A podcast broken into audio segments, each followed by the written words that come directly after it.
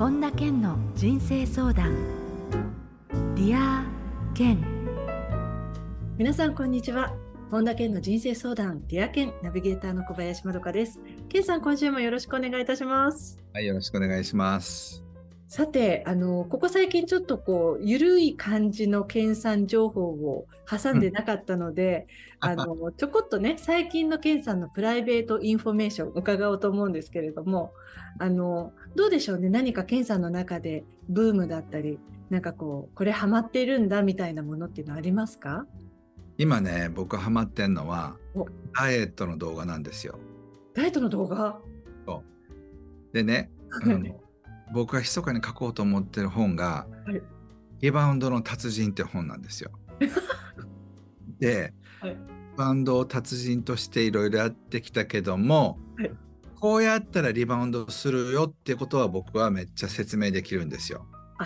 そっちの方ねそっちはいけるわけですねだからダイエットの本はいっぱいありますけどリバウンドができるっていうのはなかなかないと思うんですよね。ないうん。だからあなたは何もしなくていい。ただ食べ運動せず甘いものに浸るだけっていう風な帯にしようかな思ってるんですけど努力もいらない。面白くないですか？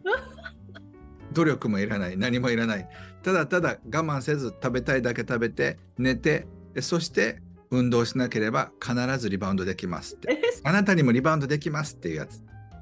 私てっきりねケンさんそのリバウンドの達人って聞いて、うん。あのものすごくこう私なりにケンさんのフィルター的な感じで解釈したんですけれど、はいはい。ケンさん今までダイエットいろいろ励んできましたそしてでもあのなかなかその成功途中でちょっと諦めちゃったり私そんな感じだったのでこういうことがリバウンドにつながりましたっていうことでこういうことをするとリバウンドするからイコールしないようにしてねっていう本なのかなって思ったんですけど違うんですよ。あなたにもできますって。だってね、ダイエット成功する人、リバウンド成功する人多いんですよ。だから、ダイエットの本もはいっぱいあるけど、リバウンドをどうやったらできるのかっていう本を面白おかしく書いてる人っているんですよ。だからもう、もうどうせだったら逆張りで、もうリバウンドについて書こうって、リバウンドの達人、あなたもきっとリバウンドできるってどうですか？もうあのすごくねあれですよ。ハードル低い。めめっちゃできるっていう自信ありますもんだって。あなたも100%リバウンドできますって。いや不思議ですね。だからほらあのケンさんの他のことで言ってるあなたもできるっていうことに関してのなんでリバウンドに関してはこんなに自分が素直に受け入れられるんだっていうそこにちょっと愕然としますよ私は。そうなんですよ。ダイエットに関するあれこれを今書き出してるんですけどね。ケンさんネタいっぱいあるじゃないですか。そうそうそう。だからね、あのダイエットのことは書けないけど、リバウンドなら書けるってことに気がついて。私ななんか何年か前のケンさんが何かこういうものやってるんですっていうそのダイエットをねされてる時に それについてなんか本書こうと思うとかっておっしゃってませんでしたっけ？そうそう。だからね、それは結局だから、お金持ちになれたからお金の本書けるんで、お金が儲かってなかったらお金の本書けないでしょ？そう。だからね、リバウンドなら書けると思ってね。この間サッカーセミナーって言った時に、あなたがやってきたことしか書けないんですって。あリバウンドについて書けると思って、よしって思ってます。そっかじゃあケンさんじゃあそこでそれでそういう動画を見てるんですか？そのダイエットのあそうそう。でそれで、うん。どうやったら痩せられるっていうのを聞いて、本当か？本当か？って思いながら聞いてます。危うくあのその新刊の前の段階の情報の話っていうふうに今終わりしそうになりましたけれど、ケンさんの今ブームですからね、聞いてた話はね。そうそうそう。なので、今、ダイエットに関するいろんな情報を YouTube で見てます。あ、そうですか。なんかこう、でもその中でまたちょっとムクムクと、あ、え、こんなのちょっと取り入れたいなっていうような感じの気持ちとかは出てこないですか？それはね、自然に出てくるのを待ってるんですよ。あ それをね。そうあのね、努力したらダイエットはダメってことに気がついて、はい。日常的に全く考えない虫のダイエットしかうまくいかないと思うんですよね。まあそうですよね。本当こう頑張れば頑張った分のさっきの検査のリバウンドはつきものな感じしますよね、なんか。ですよ。だから僕のいろんな販売心理学、行動心理学、そういうのを全部マスターした上で、うん、リバウンドしようと思ったら逆にダイエットできるはずなんですよ。なるほどね。深い。実はめちゃめちゃレベル高い話してるんですよ、今。うん。やっぱそこに行く行くわけですよね、そこにね。そうもうね、ダイエットと悟りについて書こうと思ってるんですよ。ええちょっとたん。それ日本語でですよね？そうそうそう。で、ダイエットのことを忘れた瞬間にうん痩せられるはずなんですよ。いや、それはもう物事の真理ですね、ケンさん。ね、そう。だから最後の章はリバウンドの達人、うん卒業なんですよ。おお、あ、理解できました。やはりそういうところからのっていうことですね。そうです。あ、それはもうあの私見えました今未来が。ね。はい。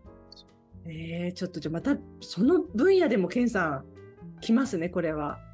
これはリバウンドの達人売れちゃいそうですね。売れますねそれはね。いやすごい。あのオープニングでこんなに時間があの盛り上がっちゃうと思わなかったので あれですがちょっと本編行かなくちゃ。本編行きたいと思います。えーはいということで本田健の人生相談 Dear Ken 今日も最後までお楽しみください。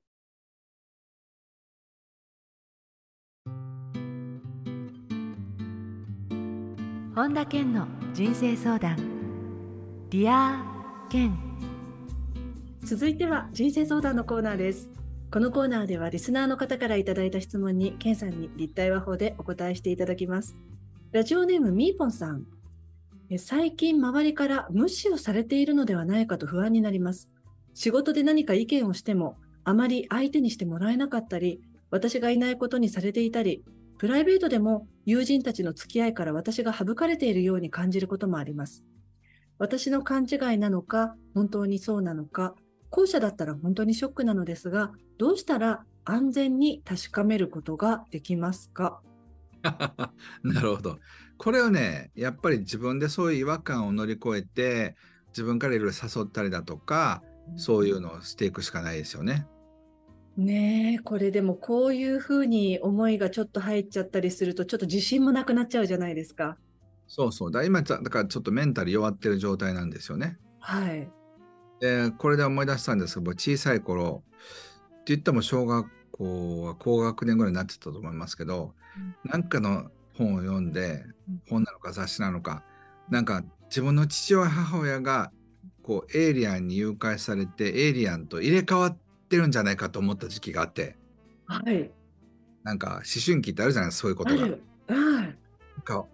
お父さんとお母さんの性格が最近変わったような気がするみたいな。はいはい。ああ、なんかわかります。あなたのお父さんとお母さんが、ま、ちょっと前のことを覚えてなかったり、うんなんかそうしかったらエイリアンと入れ替わったかもしれないとか書いてあって、うんいやー、やばい、お父さんとお母さん本物だろうかみたいに思ったことが何週間かありましたね。ええいや、ね、大人になって考えたら可愛いの話ですけど、その時はもう、もう真剣ですよね。そう、警察に行った方がいいんだろうかとかね。はいはい。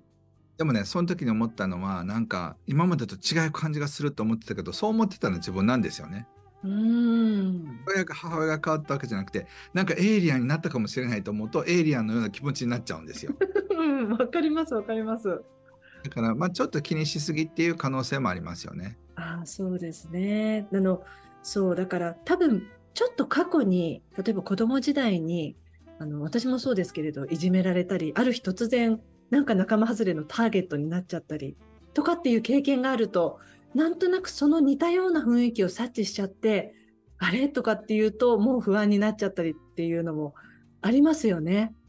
そうですね。だからまあ、あのとりあえずは一回ちょっとそういうふうなことを考えるとふっと気が抜けるし、うんまあいろいろ話してみたらそんなことがあったかもしれないしなかったかもしれないし、うんいずれにしてもここからいい関係をもう一遍築けばいいんじゃないでしょうか。うんはい、えー質問ありがとうございました。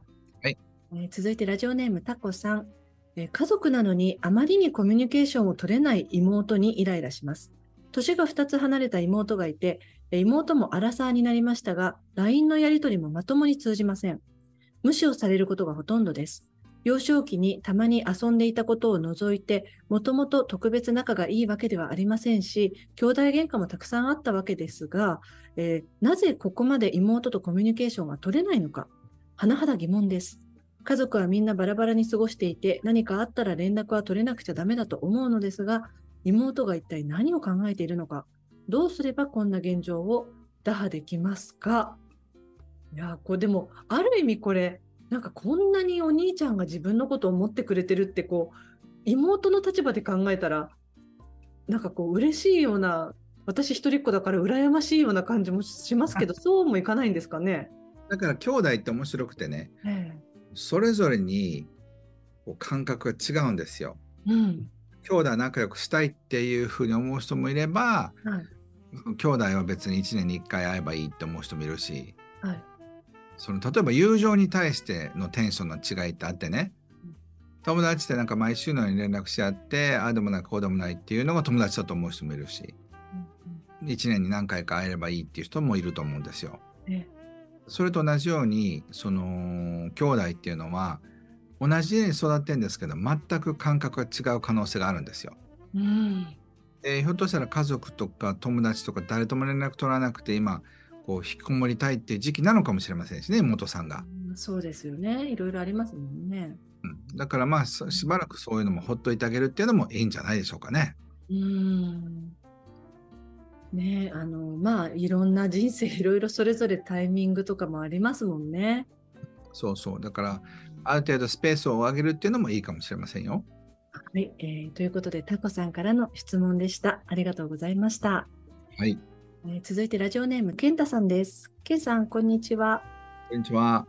で最近副業を始めましたがあまりに稼げない仕事量に見合わない案件を経験してこんなものなのかとイライラします本業が特別稼げるわけではないので小遣い稼ぎ収入アップのために副業を始めましたがその小遣いを稼ぐのに寝られないような日々が続くことを経験して今は副業を一旦お休みしています副業では動画編集をしていましたが他のジャンルだともう少し違うものなのかそれともどんな副業でも同じように寝る間もないほど忙しくなってしまうのか、副業についての意見を聞かせてください。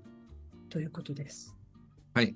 まあ、副業って言ってもね誰にでもできる仕事をしてたらこれ限りなく最低賃金に下になっていくんですよ。はい。例えば1000円でもいいからやりたいって人がいたらすごい大変な仕事を1000円で受けようってこともあるわけでしょ、そうすると実際にしたら300円ぐらいになっちゃうってことだってあるかもしれないじゃないですか。と、はい。だから下請けみたいな副業をやってたら稼げるはずがないのは当たり前ですよね。うん。だからある意味こうオークションでどんどん値段が下がっていくわけだから。うん。だからこの健太さんしかできないことを副業にしたらめっちゃ儲かると思いますよ。うんあの、ケンさんの周りどうですか？こう、メインの方でも自分のその楽しいことをやって成功して、かつ副業でも、またその違うジャンルでも、とても活躍されてとか成功してっていう方っていらっしゃいますか、っていうかねあの本業やって成功してる人は副業なんかしませんよ。あ、そっか。うん、例えばだからね授業やってめっちゃ儲かってる人が副業しないでしょ、そっか。うん、だって僕は作家のあの傍ら動画編集とか副業やってたらどうします？いや、そうですよね。ね、そうそうそう。うんまあ売れなかったらそれもやらなくちゃいけないかもしれないけど、ベストセラー作家になってんだったら、もう一冊本書いた方が割が良くないですか？あ、本当そうですね。だから副業っていうのは基本的に、まあ、ちょっとい言い方が失礼になるかもしれませんけど、退屈で儲からない仕事をしている人が片手間にもっと儲からない仕事をするのが副業なんですよ。えー、じゃあ、その、なんかこう、何かないですかね、その打破する何かきっかけみたいなものは。うん、だからもともといる場所も間違ってるしもっとやろうとしてることも間違ってるからダブルに間違ってるんですよね。ま本業が特別稼げるわけではない。だからまず本業で稼ぐってこともやってほしいし。あ、はい。だからあの本業が稼げないのに副業やってもっと稼げなくなったらどんどんどんどんお金から遠い生活に行くわけじゃないですか。そうで、自分の体は使わなきゃいけなくて、睡眠は削ってとかっていう感じになりますよね。そうそうだから僕からしたら何がしたいんだろう健太さんはって思いますよ。うん、そっか。だからうんその副業っていうのは基本的に稼げないもんなんですよ。ええだから副業なんですよ。そっか。ね、だから本当に自分が本業で稼ぐってことをまず意識したらどうでしょうか。うん、うんそこですね。寝る間もないほど忙しく本業でやったら絶対儲かってますよ。うん。じゃあ、ちょっとそっちに切り替えてね。そうですね。だ副業で稼ごうなんて思わないことです。はい、えー、健太さんからの質問でした。ありがとうございました。はい、ありがとうございました。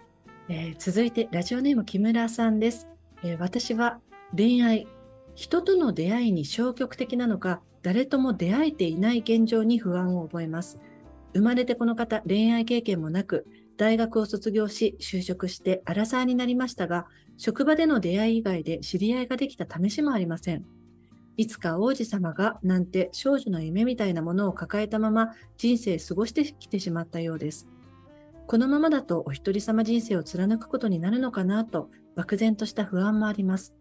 趣味がないわけでもありませんが、出会いの場に行くことなく、マッチングアプリも不安で使ったことはありません。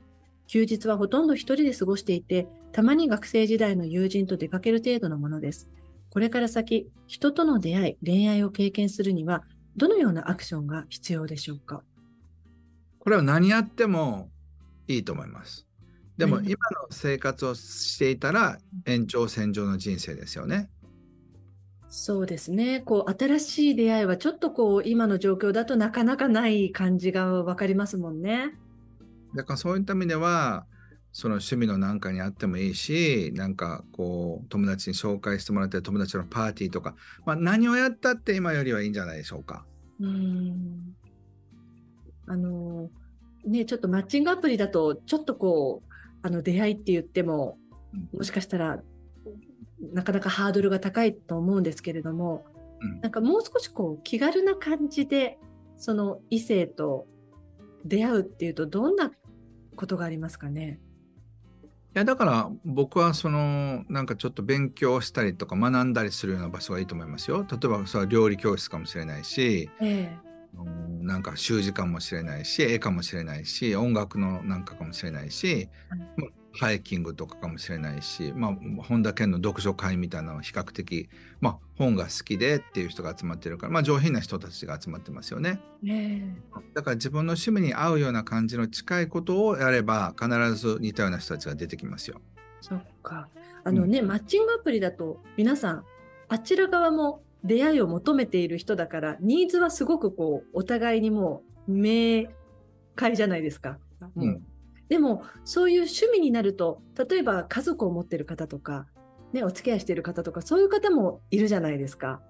でも、やはりそういうこう、共通の趣味とか学びっていうことの方がより自然に出会うとか、そういうことにつながったりしますかね。というかねそうやって人と会う練習をしないと。ああ、そっか。うん、それが多分いいきっかけになると思います。あまずね、こう、簡単なこうちょっとしたお話で盛り上がるとかそういうことも含めてあの出会いの練習にもなるということですね。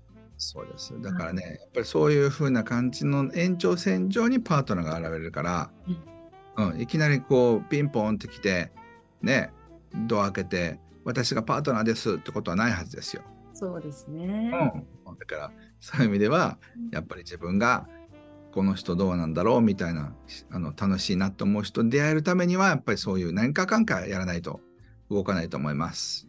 ねはいはいえー木村さんからの質問ありがとうございました。ありがとうございます。以上、人生相談のコーナーでした。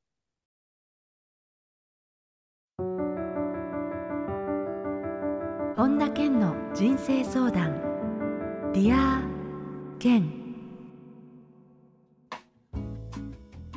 続いてはハッピーライブラリーです。皆さんが人生を幸せにより豊かに過ごせるための特別な一冊をご紹介しています。それでは最初の一冊目ご紹介ください。はい。悪いのはあなたじゃない。 Poche さんっていう方が書かれた本です。はい、えーこれアルファベットの POCHE でポッシュさんなんですが、はいあのどういう方なんですか？この人はね、心理カウンセラーで僕直接面識ないんですけど、えこのこう生きづらさっていうのをテーマにしてこの本書かれてるんですよね。なのでこう無意識にあるこう心の傷トラウマみたいなのをどうやって癒すのかっていうことなんですけど、うんまあ、悪いのはあなたじゃないっていうふうに言われたら救われる人たちも結構多いと思うんですよね自分が悪いと思ってるから。うん、うん、だからあのそうやって自分が例えば何かの犯罪の被害に遭ったりとかするのも自分が悪いと思っちゃう人って結構多いんですよね。うん、うん、でもそうじゃなくて自分がその原因じゃないっていうことが分かったらその昔のね過去のトラウマとかと向き合うこともできると思うんですよ。はい。うん、だからそういう意味ではすごくあの素敵な本だと思います。はい、ありがとうございます。でね、今ちょっと検索して全然関係ないのに引っかかってきたんですけど、はい。すごい笑っちゃったのは、うん。あの聞き取れないのはあなたが悪いわけじゃない。英語が悪いみたいな感じの本があってすっごい面白いなと思って。だから下手するとちょっと人のせいにもうん。感じますよね。あなたが悪いのじゃない。英語が悪いんですってすげえな英語のせいにしてるんだそうでしょうね、もうね。そう。はい。続いての一冊を教えてください。はい。1秒で答えを作る力。本田正則さんという方が書かれた本ですはい、あのこの本田さんは K さんの本田じゃなくて OE の方の本田さんですけれども、はい。今回この本を選ばれたきっかけは何かあったんですか？あのこれは僕がずっと興味があるテーマでもあるんですけどここにね副題にお笑い芸人が学ぶ切り返しのプロになる48の技術って書いてあってねかまいたちのあの2人とかね西野さんとかがね推薦文出してるんですけどね。はい、はい漫才作家で吉本興業の NSC っていうあの漫才師とか芸人を育てる、えースクールの講師でもあるんですよね。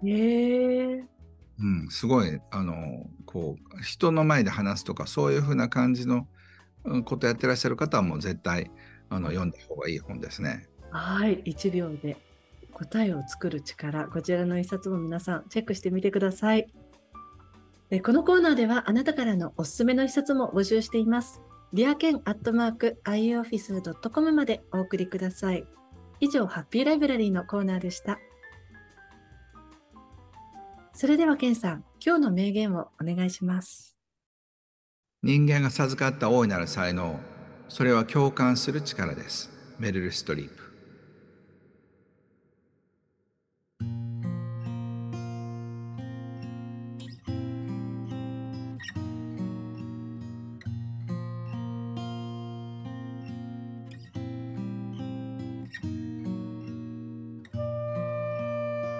本田健の人生相談、 Dear Ken いかがでしたでしょうか？さてあのね、健さんは本当にいろんな方のインタビューを受けたり、まあ、日頃からいろんな方とも出会ったりっていうふうに話したりっていうことも多いと思うんですけれども、あの最近新たに出会った方で印象に残ってるなっていう方、どなたかいらっしゃったら、ぜひあのお伺いしたいなっていうふうに思うんですけれども、いらっしゃいますか？はい。あのーまあもう本当に日常的にね、すごい方たちばっかりとお会いしてるんですけど、えーザチョゼ・リンポチェさん、まあ、っていう、あのー方がいて、まあ、チベットの構想なんですけど、はい。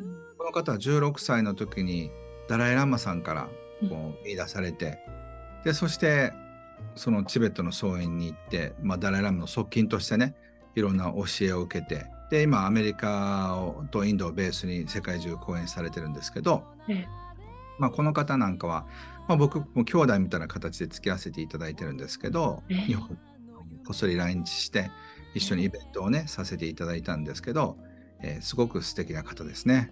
あ、あの、どのぐらい前から健さんお付き合いあるんですか？もう多分78年経ってるんじゃないですかね。ここにも来てくださいましたし。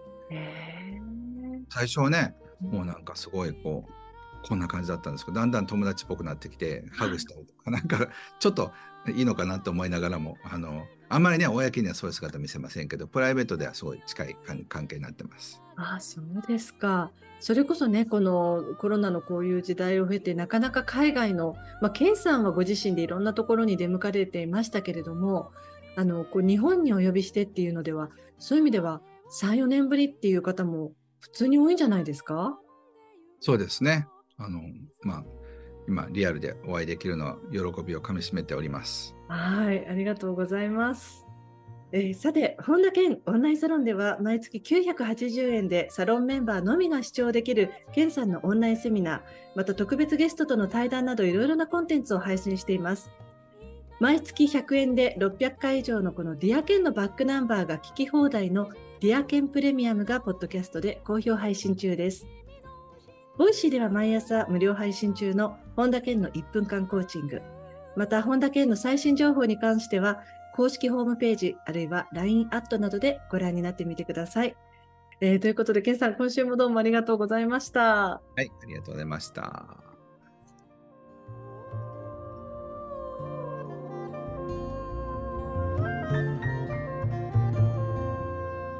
最後に本田健セミナーに関するお知らせです12月16日土曜日。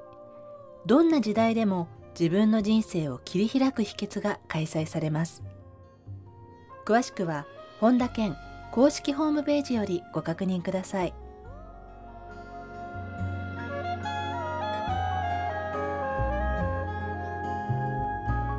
本田健の人生相談 Dear Ken。この番組は提供アイウェイオフィスプロデュースキクタス早川洋平。制作ワルツ高知博桐原哲人。ナビゲーター小林まどかでお送りしました。夢の魔法の不思議な力。